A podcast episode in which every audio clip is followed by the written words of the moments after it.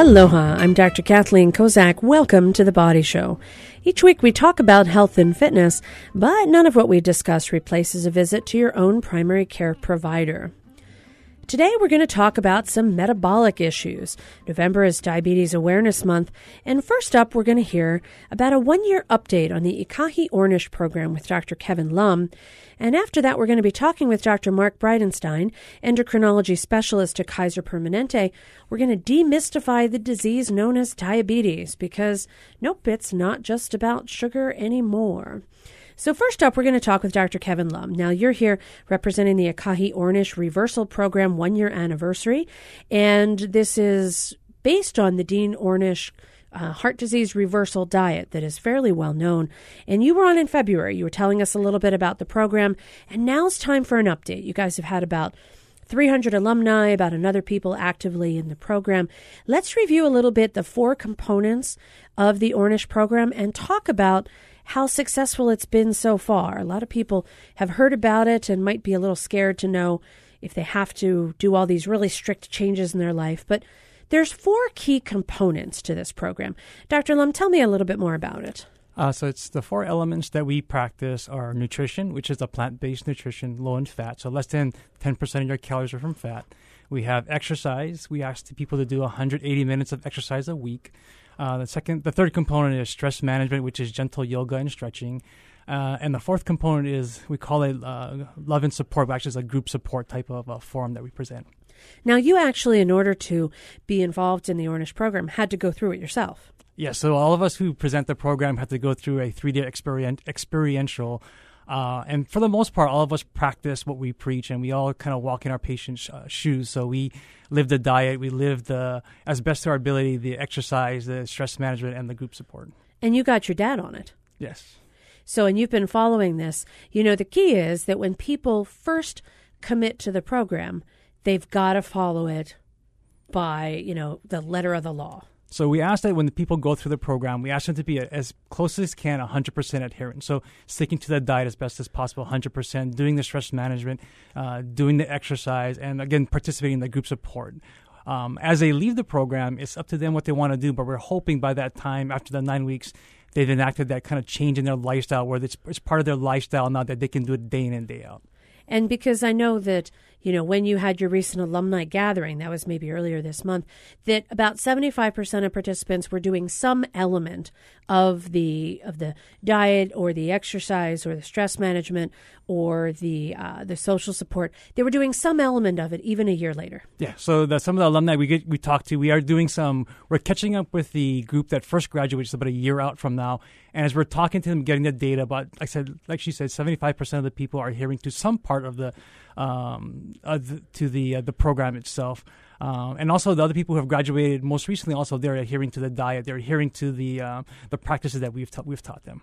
So let's talk a little bit about this plant based diet. So, a lot of folks might be afraid because they hear about that component.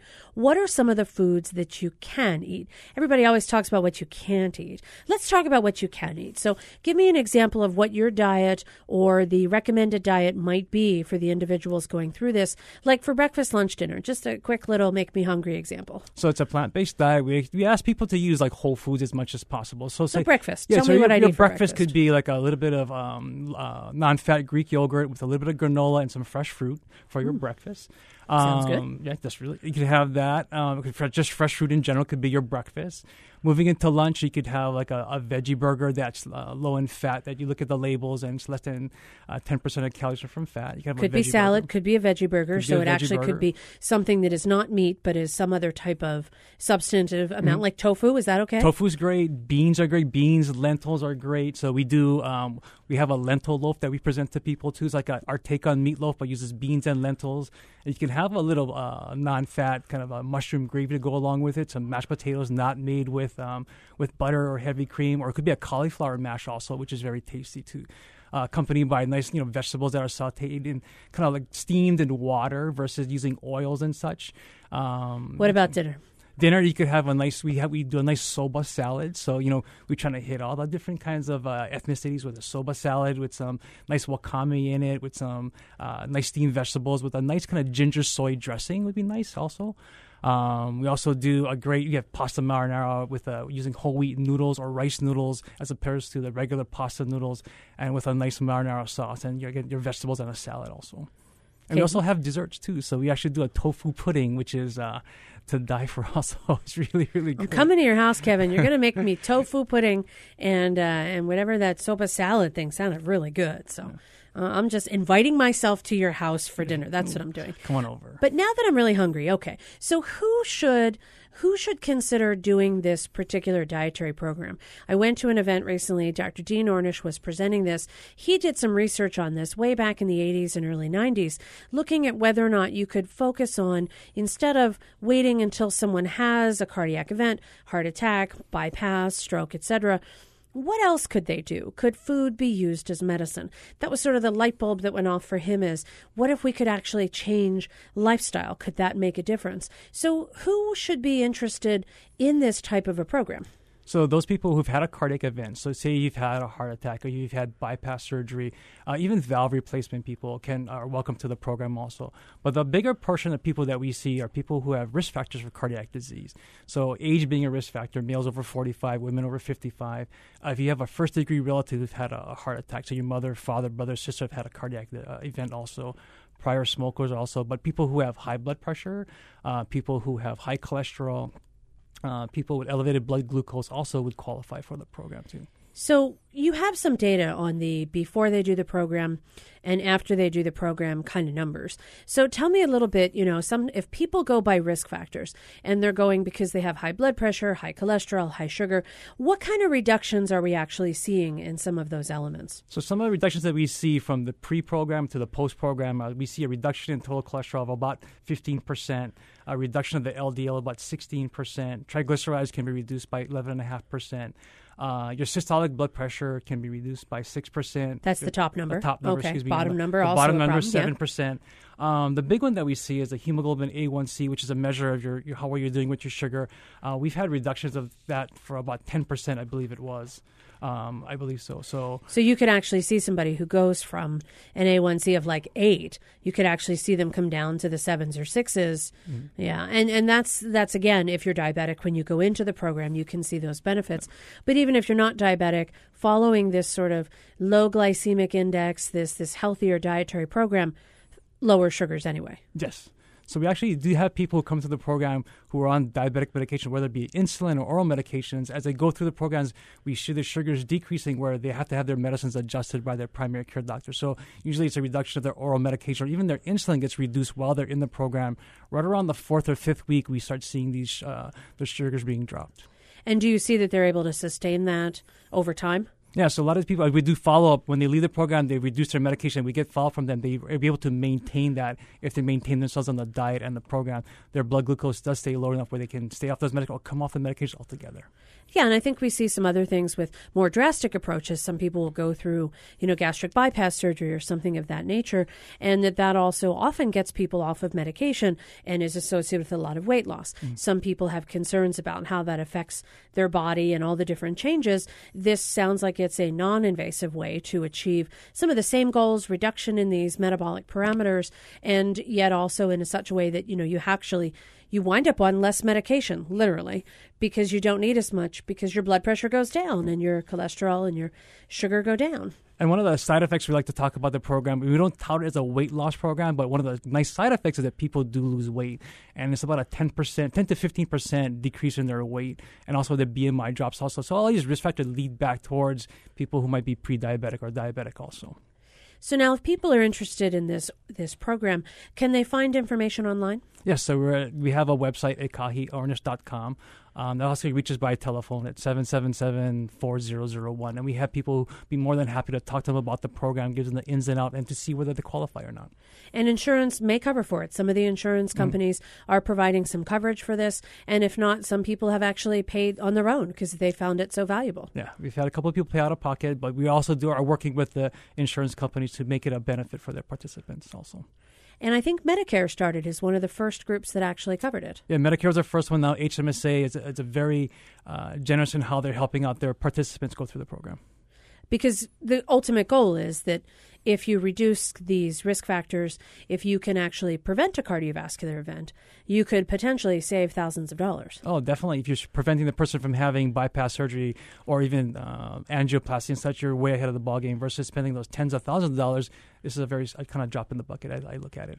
Sure, it's a very proactive way to sort of provide some element of being able to to help reduce these metabolic risk factors, reduce these the blood pressure, the cholesterol, the weight, the sugar, kind of all of those things all together. It really is a unique way to go about it. Now, you've been through you said a 3-day intensive of the program. Yes. And then did you go through one of the cohorts with the people who started? Uh, no, we the everybody who deliver it, like I said, we kind of live it day to day. So we're kind of walking with them as they go through the program. So we have our our work group does our own group support. Uh, we do have stress management on occasion that we can drop into. And we so you have all those same elements yeah, as part of your workplace. Yes, we do. Now you mentioned stress management is yoga and stretching. Mm-hmm. What if you need more than yoga and stretching to reduce your stress? So we actually do meditation. We do deep breathing. Uh, we do uh, guided meditation. So there's all the other forms besides the stretching and the yoga that are uh, people who present the, that particular element will help people. Will guide them through learning these different methods, and you know after that, people can decide what they want to do. But we've armed them with a different a variety of tools that they can they can look at and use. Well, and I'll be honest, I really do think that underlying a lot of these metabolic issues is stress. Oh, yeah. Stress either because, you know, you've amped up your cortisol levels in your body and that results in higher blood pressure, higher cholesterol, higher sugar, or even just the idea that you're so stressed because you don't have time, that you don't eat right, that you don't make good food choices because you wait until last minute and then you just eat whatever is you know, drive through or easy to get or something along those lines. So it seems to me like one of the huge components that's different than the other programs is really looking at that stress piece and then also providing that social support, that that additional element of it. Otherwise, the exercise and the diet, I mean, the exercise sounds very reasonable what you're asking, and the dietary programs are strict. On the other hand, it's it's changing a lifestyle. But I think those other two two components, I think that's where the magic lies. I, I, agree with you. But a lot of people, they take away is actually the group support becomes a very big element. A lot of people, we teach them how to listen empathetically and how to communicate with one another. And I think a lot of people, after they graduate, they take these lessons and they go home. And so we get feedback. I can communicate with my daughter, my family better. I can I can speak to my people at work a lot better. They can relate to a lot better too. So this goes beyond that little group support. They take the lessons, and I think their whole life becomes better. We also know that we have we do a depression score before and after. We see the depression scores get less, so now there's improvement of the depression score. So people do take a lot from the uh, the love and support. Um, the meditation also people you know a lot of people they don't know how to meditate they don't know how to relax it's surprising how many people the first day they're there they don't know how to relax they're stiff and they're they look out of sorts but as they go through the program they enjoy it more and they really find it an opportunity it's an hour to themselves it's an hour they can dedicate to kind of clear their mind, find, you know, find the, get in touch with their body, figure out what's going on, and how to really relax. And a lot of people find it's probably the best hour of their day. And that's something you do in the group setting, but you also do it on your own as well. Yeah, as much as I can. Well, yeah, and you're like as much as I can. Okay, I was just thinking in general, but you're throwing it out there. Yeah, I ah. try my best, and that's another thing is I think really when we look at this holistic aspect of you know trying to work on health promotion instead of disease prevention is really a different shift for a lot of folks wanting to really focus on how to stay healthy in general. Now, do those groups get together later? Do they do they hang out together? Do they meet again? So what we do, we ask them to form alumni groups, uh, whether it be their cohort that they go through or even through the program, we have um, quarterly alumni events. And we just had our big one year alumni event, which we brought as many people back together. But we asked the groups to continue as alumni. They can meet, uh, some groups meet once a week to continue walking and having a meal together. Uh, some will meet once a month just to kind of get together, touch bases, and support one another. They can do a little group support together because they've, they've learned to really bond over that nine weeks. So most of the groups do stay together, um, but it's not something that we kind of monitor. We allow them to kind of form and create and continue on on their own. Well, and that's the alumni group that you just had. Yeah. You know, everybody gets together again. I think often it's because we will be more than happy to disappoint ourselves and not go walking at the end of the day. But if we've committed to go with a friend or a group, we're more likely to get there. Oh yes. All right, that's the way. That's the way it goes, Kevin. I hear you. I'll see you out there after we go. After I invite myself to your house for dinner, then we can go for a walk. Sounds like a great plan. Well, I want to thank you for for giving us some of that data, and maybe I know you're doing some of the analysis right now of after people have been in the program for a year hey, let's find out how are they doing with their cholesterol, their blood pressure, their sugar. Let's look at some of the long-term data because when you look at some of the studies that were done to prove that this works, actually those who continue to follow along the program really do have good long term data that show that they're able to avoid a lot of the cardiovascular procedure and interventions if they stick to it. Yeah, so if they can maintain and sustain this this kind of lifestyle change, uh, the, the data from Dr. Ornish's original study, those people were able to, like, like you said, were able to hold off either bypass or they didn't have those uh, cardiac disease later on in their lives. Good, because nobody's volunteering for that one. No. All right. Well, thank you very much. That's Dr. Kevin Lum from Ekahi Ornish dietary program. And more information will be posted on our Facebook page so you can link to it. Now, November is Diabetes Awareness Month. And what we're going to do is we're going to talk a little bit about diabetes as the next portion of our show because it's not just about sugar anymore. There are so many different elements and components when we think about diabetes because it has effects on the kidney, on the eyes, on the on the heart, on the liver, on pretty much every organ of your body. Now, that's a condition that, although it's diagnosed by looking at sugars, has so many multiple effects. When we come back after this quick break, we're going to talk about what is diabetes, what does it affect, and what are the new ways that we can find to help treat this condition. In the last five or so years, there have been some great innovations with medication, but also some innovations with things like Dr. Lum talked about the Ornish diet, different dietary programs that can really help folks in a comprehensive way address the nutritional aspects and those other aspects of their care that might be leading to higher sugars. When we come back, we're going to talk with Dr. Mark Bridenstine, endocrinology expert at Kaiser Permanente. But as always, our show is your show. So if you have diabetes or if you've learned something unique about how you can take care of yourself, we'd love to hear from you. Something you say might just help somebody else who's listening. You can give us a holler at 941 3689. Toll free from our friends in the neighbor islands, 877 941 3689. We'll be right back after this quick break. Stay with us. To work for Donald Trump or not to? That is the question that some GOP strategists are asking themselves. If you're not in the game, then you're not thought about. So he's the only game in town. I'm Molly Wood. Decisions, decisions. Next time on Marketplace from 8 p.m this evening at 6, right after The Body Show.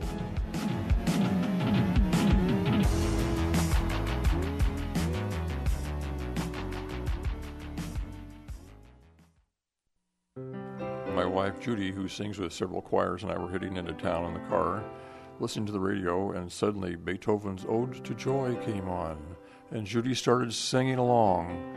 It was a magical moment because Beethoven's Ode to Joy was on the radio, and only with HPR would that ever happen. My name is Harlan Hughes, and my wife is Judy Anderson. We live in Kula on the slopes of Haleakala, and we are very proud to be sustaining members of Hawaii Public Radio. Support for The Body Show comes from the HPR Local Talk Show Fund, which helps Hawaii Public Radio sustain and grow its locally produced talk show programming. Mahalo to contributors Bush Consulting, Sacred Hearts Academy, and Urgent Care Hawaii. Welcome back to the Body Show. I'm Dr. Kathleen Kozak. We just heard from Dr. Kevin Lum. He is head of the Akahi Ornish program, and uh, that's the cardiovascular reversal diet that Dr. Dean Ornish figured out maybe about 20 or 30 years ago, has some great long term studies on.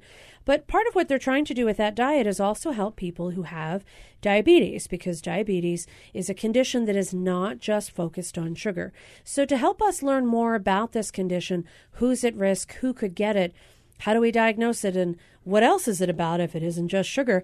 Dr. Mark Bridenstine is here in the studio. He's an endocrinology expert at Kaiser Permanente, and he's going to talk some more about what it means to have diabetes. Now, if you do have this condition, or if you figured out a way when you were diagnosed to try and help reduce those levels so that maybe maybe you don't have it anymore, you can definitely give us a holler we can all learn from one another's experience. 941 3689 here on Oahu and on our neighbor Neighbor Islands 877 941 3689. Dr. Mark, welcome to the Body Show. Thanks. Thanks for having me. Now, everybody thinks diabetes is just about sugars. And in fact, there's a huge element of it that is about sugars. But tell me what diabetes really is. Well, so diabetes, um, it's a it's a dis, you know disorder of um, how the body handles and metabolizes sugar, uh, and because you know every tissue in your body and uh, all the cells are uh, essentially dependent on sugar or highly dependent on it, uh, it can have wide you know widespread effects um, for overall health and, and function. So it's based on the fact that somehow your metabolism and your metabolic system, whether it be what you're eating or the combination of your pancreas ability to produce insulin to manage that food that you're eating, or if your pancreas can produce insulin, it's it's this issue with sugar. Yeah. So the sugar part is true, and certain levels of sugar go super high and that can be a problem. So what would be some of these levels? What would be a normal sugar and what's a what's a sugar I should be worried about? So, um, so sugars are they're they're going to vary, and there's much more variation when you have diabetes. So, in, in anytime we see a, anytime a random blood sugar over 200, um, that's usually sufficient to to make the diagnosis of diabetes. Although, you know, there's there's always certain circumstances or scenarios that um, might uh, cause a blood sugar to go high, whether um, you know metabolic stress or or illness. Uh, so so sometimes uh, you know we, we don't usually rely on just one single reading or test. Uh, we like to confirm it, and uh, and there's different ways to do that. So there's the A1C uh, blood test that gives kind of more of an average of what the blood sugars have been over the preceding two to three months. Um, but a sing- yeah, single blood sugar over 200 is is concerning. There's intermediates though in between there that, depending on if it's a fasting blood sugar um, we you know we usually diagnose diabetes above 126 in that scenario, um, and then there's you know other challenges when we challenge the body to uh, with the sugar load uh, and see how, how it deals with it. Uh, there's there's cutoffs for that as well. Um, so basically, either you have a non-fasting sugar that is high, mm-hmm. a fasting sh- above two in the 200 range, Mm-hmm. a fasting sugar that's above about 126. Mm-hmm. A glucose challenge, which they often do when women are pregnant or Sure. under certain circumstances, give a lot of sugar, measure the body's blood sugar, and see what happens to it. Mm-hmm. Or that magic A1C number. And that's a number that's pretty common to most of the people who have this diagnosis. What exactly is the A1C? It's a percent of something. What's it a percent of? So, you know, if you break down the word hemo- hemoglobin A1C, so hemoglobin is a component of red blood cells, um, and it's it's listed as a percentage. So, I, you know, I, I tell folks usually it's a you think of it as the percentage of your red blood cells that are sugar coated. So it's glycolated. It's just a term for sugar. Sugar's on it. Yep, exactly. Uh, and that happens. Uh, that happens when sugars are higher. It happens in you know people that don't have diabetes have an A1C as well, and that number is usually more like five percent. Okay, so uh, diabetes we diagnose at a at a level of five six point five percent or higher, and so you know I, I like to point that out to folks because um, it's a small small difference. You know, it's a small percentage change, but it, it does represent metabolically something that's quite different for that individual. When we get to that point where the A1C is higher than 6.5%, that would suggest that your average blood sugar in your body is about how high? Uh, that's about 150. So that includes the I just ate spikes Mhm. and the I haven't eat Yeah. I haven't eaten times when it's lower. So that is really what they call your estimated average glucose, Right. your EAG as they might call it. And that number actually helps people to realize that, you know, some people say, well, yeah, but last week was Thanksgiving and I ate too much and so that's why my A1C was high, but that really can't be the case because Yeah. it takes a lot more than one meal to make that number Right. go up. Yeah, um, yeah. So it's a, it's technically you know t- because the lifespan of a red blood cell is three months. Um, it's it's more of a an, ava- an average of the last three months. Um, it's a little bit more heavily weighted on the last month. So if you had something going on in the last month. Um, it, it will skew that A1C slightly higher than uh, than the prior two, you know, um, than the, o- the overall average of that three months. But So like don't check it in January. Yeah, yeah. because of Christmas and New Year's and Thanksgiving. I yeah. mean, do if you need to. Right. If you have a serious problem with your sugars and you're on insulin or some serious reason, but you know, if you're hoping for the best, uh, that might not be the best month to do it. yeah, pa- patients tend to tend to avoid coming sometimes and checking that. If you're not that Yeah, busy in it's- it's- January. It's, something we noticed. Yeah, Well, and truthfully, the whole idea of checking the number is to give people information. sure. Yeah, and the information helps to help them to be able to make adjustments in their diet or to make adjustments in their medication. Mm-hmm. So when you have high sugar, it's high in your body because of what? So, um, so it kind of it depends, and every you know, there's there's different factors that play a role there. So, you know, classically, people think about and hear about type one versus type two diabetes. Um, there, there's there's other types, and there's combinations of different types, and that's kind of what what I try to figure out when I see somebody. So, but when but it's helpful to group um, group, you know, to to think about it mechanistically because that that will uh, impact how that person is you know treated how how we what therapies we end up choosing for them so in someone with type 1 or you know in the past is you know kind of referred to it as early onset or you know uh, onset at a, at a young age these are folks that um, tend to have um, a reduction in their insulin production and it's usually autoimmune mediated so their immune system is decided to sort of attack specifically the cells in their pancreas that make insulin um, you typically when when these folks uh, receive insulin, though they, they tend to respond to it pretty well. At least uh, over over time, they they tend not to require as high of doses to maintain control. And we contrast that usually with type two diabetes, which often in the early stages, uh, the, these individuals are still making insulin. Um, in some cases, they're making high amounts of insulin, but their body, uh, for a variety of reasons, is just not quite responding the same way. It's it's becoming resistant to that insulin. So higher and higher doses are are needed um, to to maintain the same effect and have have control over the blood sugar. So if we were to put it in real simple terms, I would let's talk mainly about the type 2, the traditional type 2 diabetes. Type 1 is sort of its own its own deal. But if we were to look at it basically, your body has too much sugar, either because you ate it mm-hmm. or because your pancreas can't keep up with that, so you mm-hmm. don't have enough insulin Sure. to compensate for what you ate, or your body is resistant to the insulin you do have. Correct. Yeah. Okay. So when we have people who have type 1, their body doesn't make insulin because they have an autoimmune issue with their pancreas. So they have a very unfortunate situation. Their only option is insulin. Yep. They don't make any. You you can't make your pancreas make more of zero if you don't make any. Correct, yeah. Okay. So for our type two, where most people with diabetes are, these are the uh, folks who previously we used to call it non-insulin dependent diabetes. However, a lot of them use insulin, so that kind of confuses people. So for those folks, either it's their diet they're eating too much of the sugar or their body can't handle what they're eating because they either can't make enough insulin or their body's resistant to it. Mm. So, a lot of the medications that we use, we can't really stop the you eat too much sugar. We kind of hope people are able to do that on their own. Right. So, there's not really a pill that says you can eat whatever you want and you won't absorb it. That's not going to happen. So, most of the medications work to try and help the body either A, become less resistant mm-hmm. to the insulin your body makes, mm-hmm.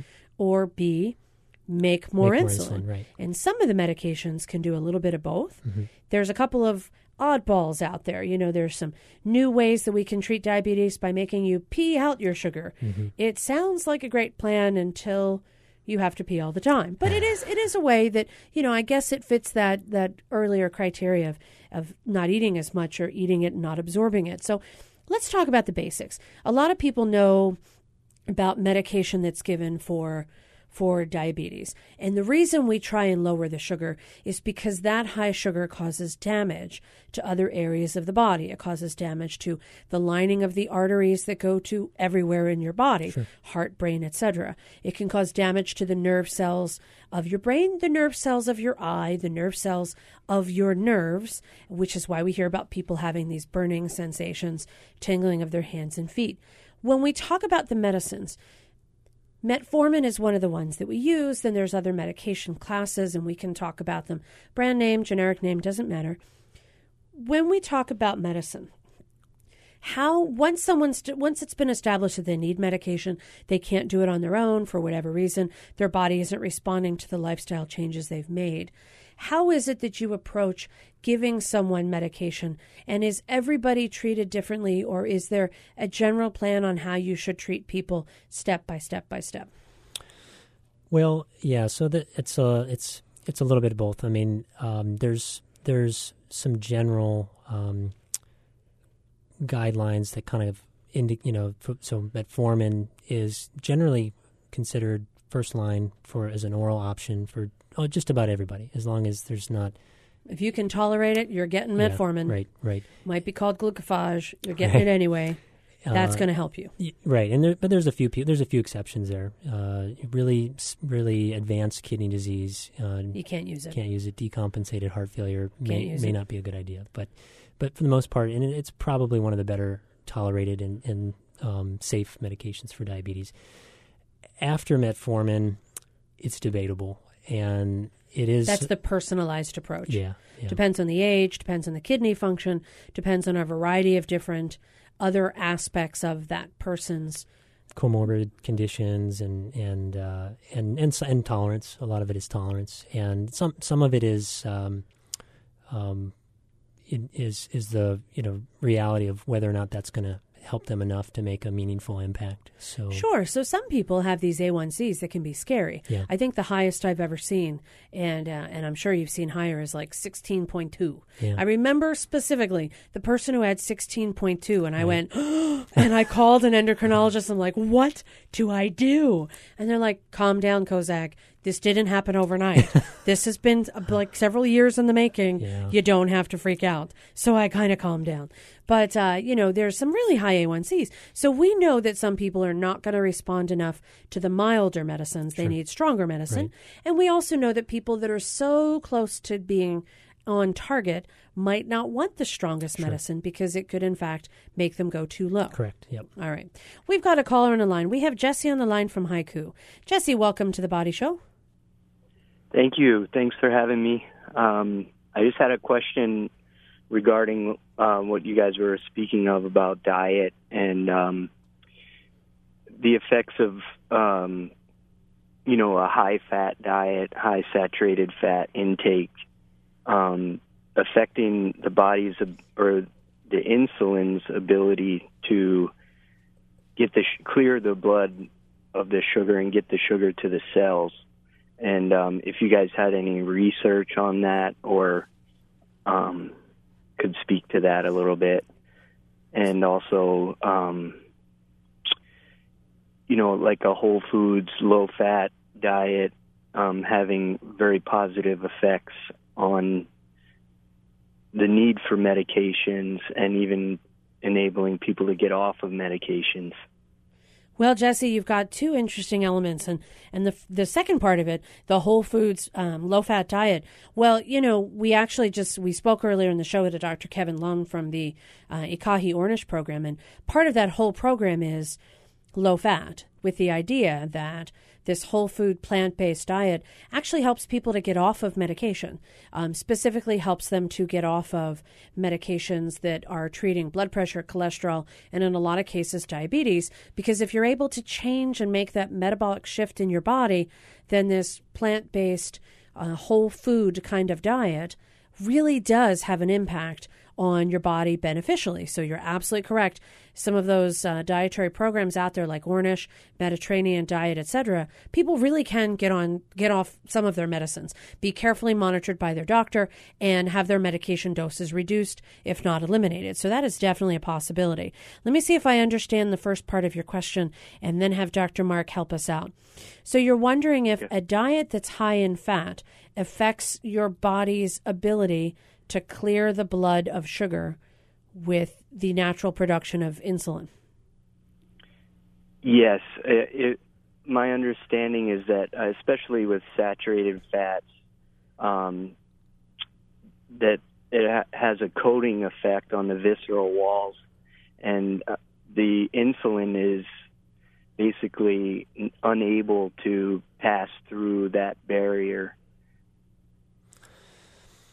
um, well, you know, visceral fat um, so so high fat diet, you know, it's getting a little bit more attention, and I think um, I think it deserves more research. Although I, I think it's we're, we're, it's a bit too early to say that that's a preferred diet in someone who um, who has diabetes and is you know um, you know needing to needing to control their sugars better. Now, going on a high fat diet sometimes might mean cons- you know for that individual they're consuming less sugars and simple sugars, and so that could have a result on blood sugars in that in that uh, fashion. But increasing visceral fat is probably not a good thing. Uh, visceral fat, um, as opposed to peripheral fat, um, is is sort of more more highly associated with metabolic syndrome and a lot of the sort of you know mainstay uh, cardiovascular risk factors that we think are um, you know, uh, harmful for uh, for for basically heart health and and stroke risk. So it sounds like Jesse, Right. you're kind of getting down to the molecular part, which to me I find really curious, and have to admit I, I don't know exactly how it transpires. But eating a high fat diet. So when you think about things like eating a high fat, high sugar diet, well, that doesn't sound like a good plan. Eating a high fat, low sugar, low carbohydrate diet, there are some studies to suggest that that could reduce your body's need for for its own exogenous insulin, meaning you- don't have to make as much if you're not eating a lot of sugar.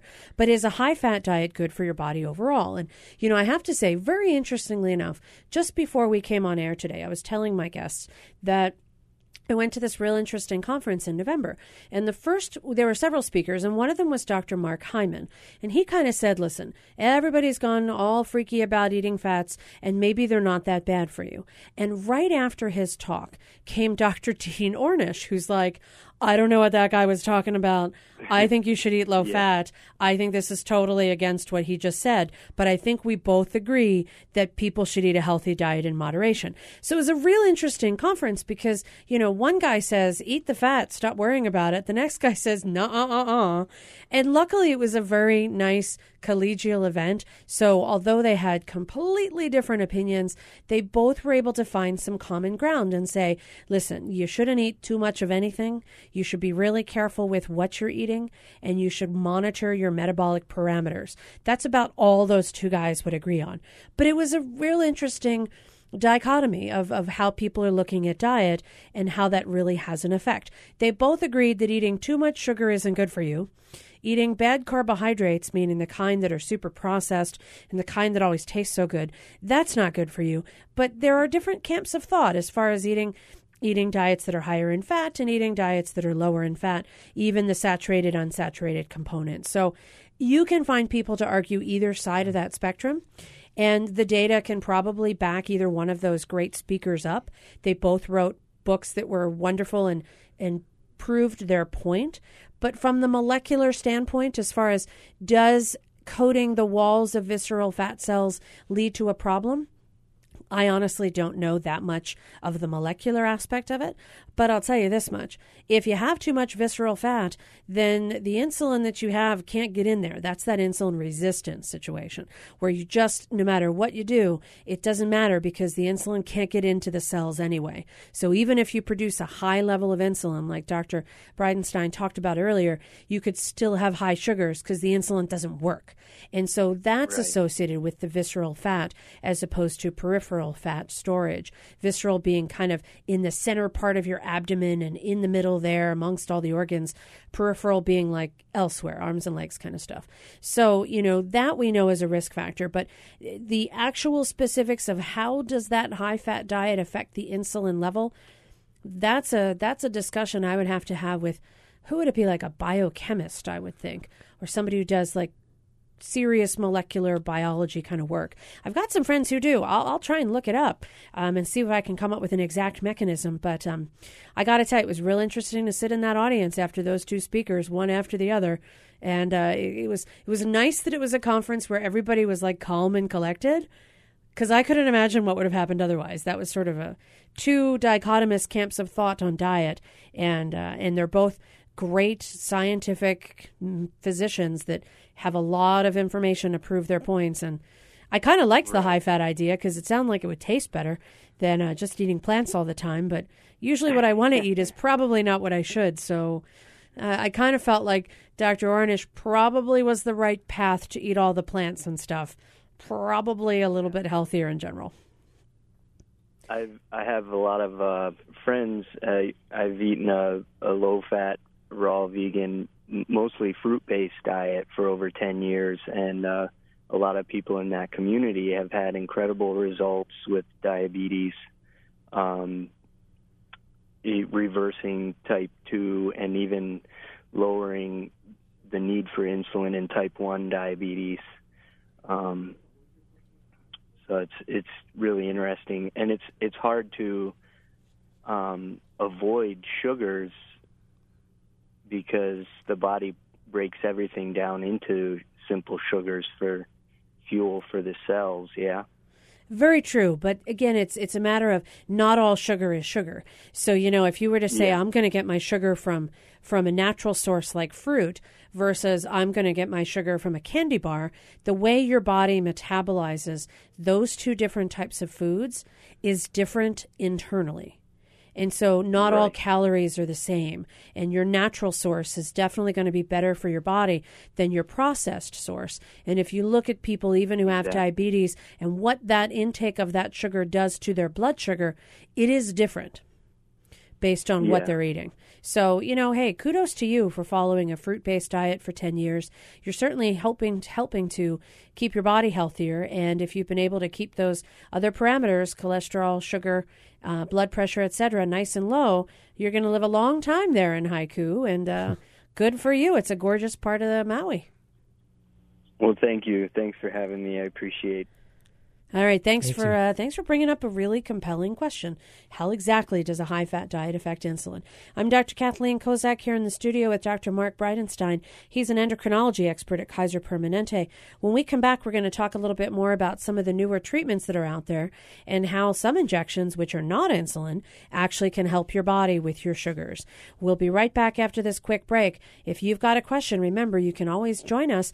Jesse had some really interesting thoughts back in Haiku, and uh, we're at 941 3689. Toll free Neighbor Islands 877 941 3689. We'll be right back. Stay with us.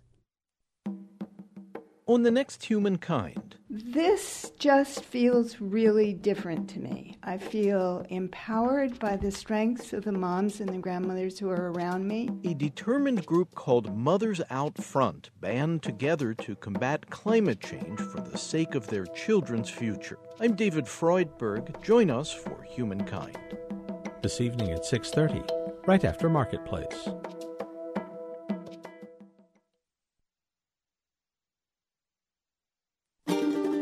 NPR's From the Top with host Christopher O'Riley returns to Hawaii Island for a live taping on November 30th.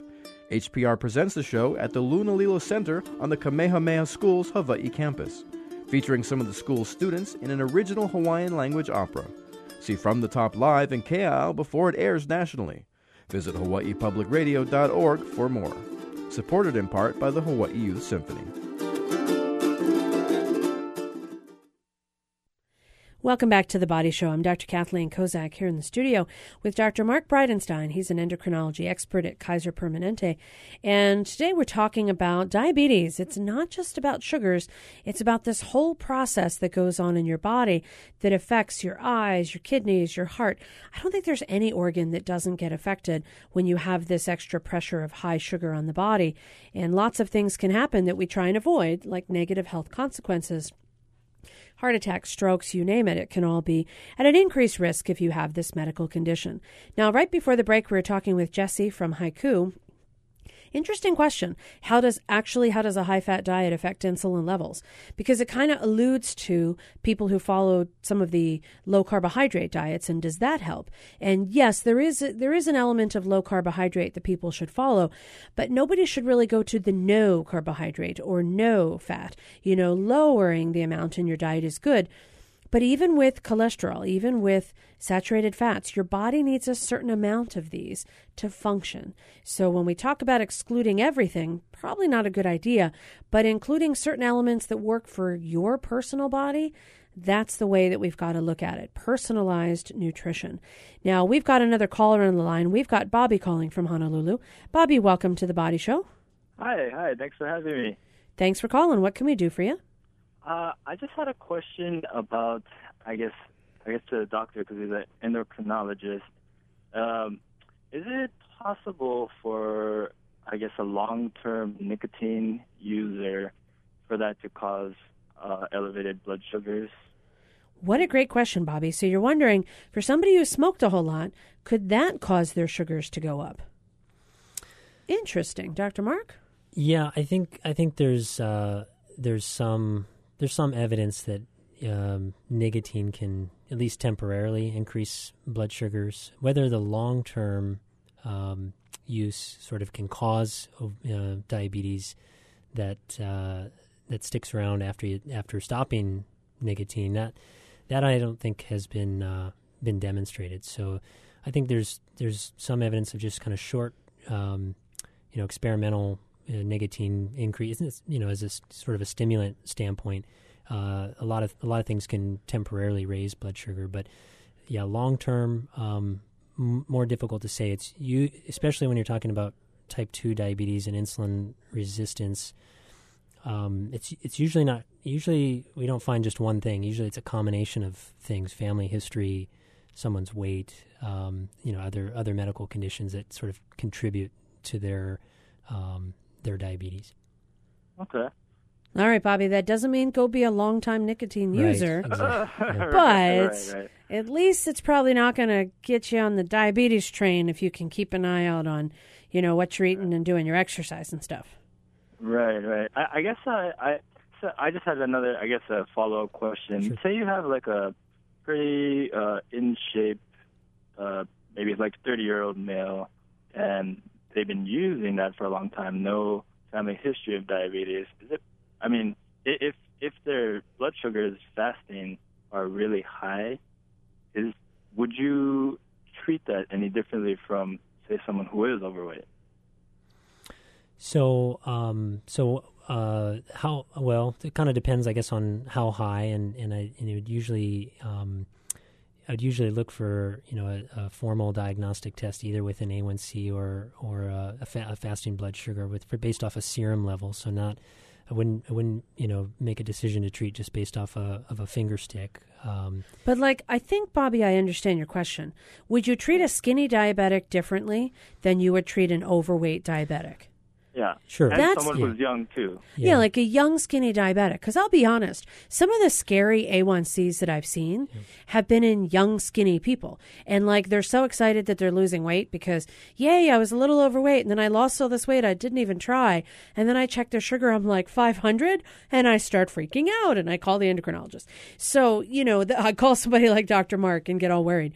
So, yes, young skinny diabetics tend to have a different metabolic problem than middle-aged overweight diabetics. And that's a very generalized statement, but in general, the young skinny diabetics tend to have a problem that requires more aggressive treatment. And I'll be honest, in my experience, Dr. Mark, these are the people that wind up on insulin Right, because their sugars are really high, and I can't tell them to go on a diet and lose weight because they're already losing weight. Yeah. So yeah. So that that that would spark you know the the question: Does does this person still make insulin or not? Because if you uh, and it, and it it still happens. You know, people um, people get sort of diagnosed with type two diabetes, and we find out you know months or sometimes years later, well, those oral therapies did, they didn't really work that well, and Because it was type 1. yeah, and uh, so we we confirm that you know sometimes later on, and um, and but yeah, if you're if you're thinking about these things at the time of uh, when treatment is being decided, then you can you can check and give someone a reasonable idea whether they still make insulin. You know, there, there's a lot of caveats though when it comes to that because um, especially when someone comes in and they're very uncontrolled, so they have really really high A1Cs, very markedly elevated blood sugars. The pancreas is kind of the cells in the pancreas that, that make insulin have been on overload for for a while, and um, and so when we when we test to determine whether they make insulin or not, we we sometimes are we get a falsely uh, abnormal result, meaning the the cells they, they would make insulin, but they're they're so burnt out, they're so sort of tired right now that um, they, they need a break. They need they need something to help them recover. And once that once you know whether that's insulin, usually that's insulin. If if we find that. Uh, and, and the body starts uh, seeing lower blood sugars. It, it um, that resistance over time. It's not something that happens immediately, but it will it will improve, and that's another time after it does improve and the body starts seeing more normal blood sugars. We can make a, another assessment at that time and say, hey, is this person now now that they've been given a little bit of support, are they able to make some of their own insulin? And that that sometimes we're able to find that we can de-escalate therapy in that scenario. So, like you know, your pancreas goes on a vacation. Yeah, yeah. And then after you go on vacation, sometimes you come back energized. Yep. And the vacation would be that your body stops making the insulin. Mm-hmm. So you get insulin. You do it injectable. Mm-hmm. We don't have, there is an inhaled version, never really took off. It's all injectable now.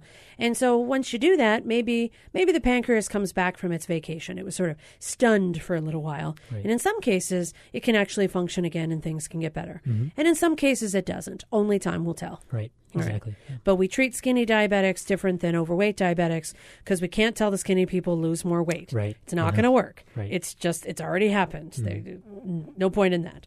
All right. So that was a great question, Bobby. How do we treat our, our skinny diabetics? And uh, no, we can't blame smoking, but don't do that because it's not a good plan. All right. We've got Emil on the line from the Big Island. Welcome to the Body Show, Emil.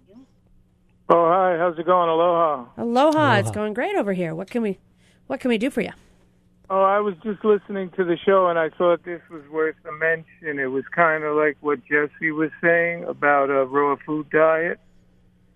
Uh, Okay. I have a DVD and it's about a doctor in Arizona uh, named Gabriel Cousens, and he would cure diabetes for patients in a month of raw foods. So I just thought it was worth a mention. I don't have the the name of the DVD and it's not with me because I'm not at home, but I just thought it was worth a mention.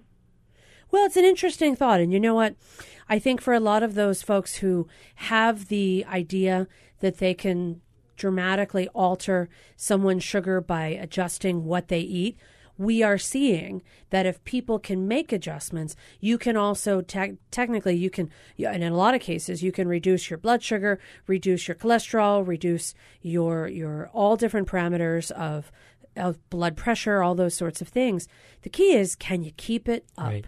And that's really where we were just talking during our little break the perfect diet. Everybody wants to know what it is.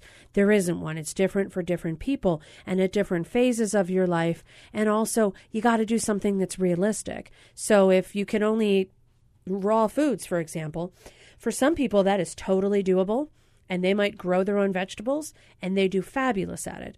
And for someone else, that's probably not something they could follow, even if they had diabetes and wanted really hard to cure it, their lifestyle might just not allow that. So, although there are great things to do when you have a diagnosis of diabetes, there's no one size fits all because one size doesn't fit anybody.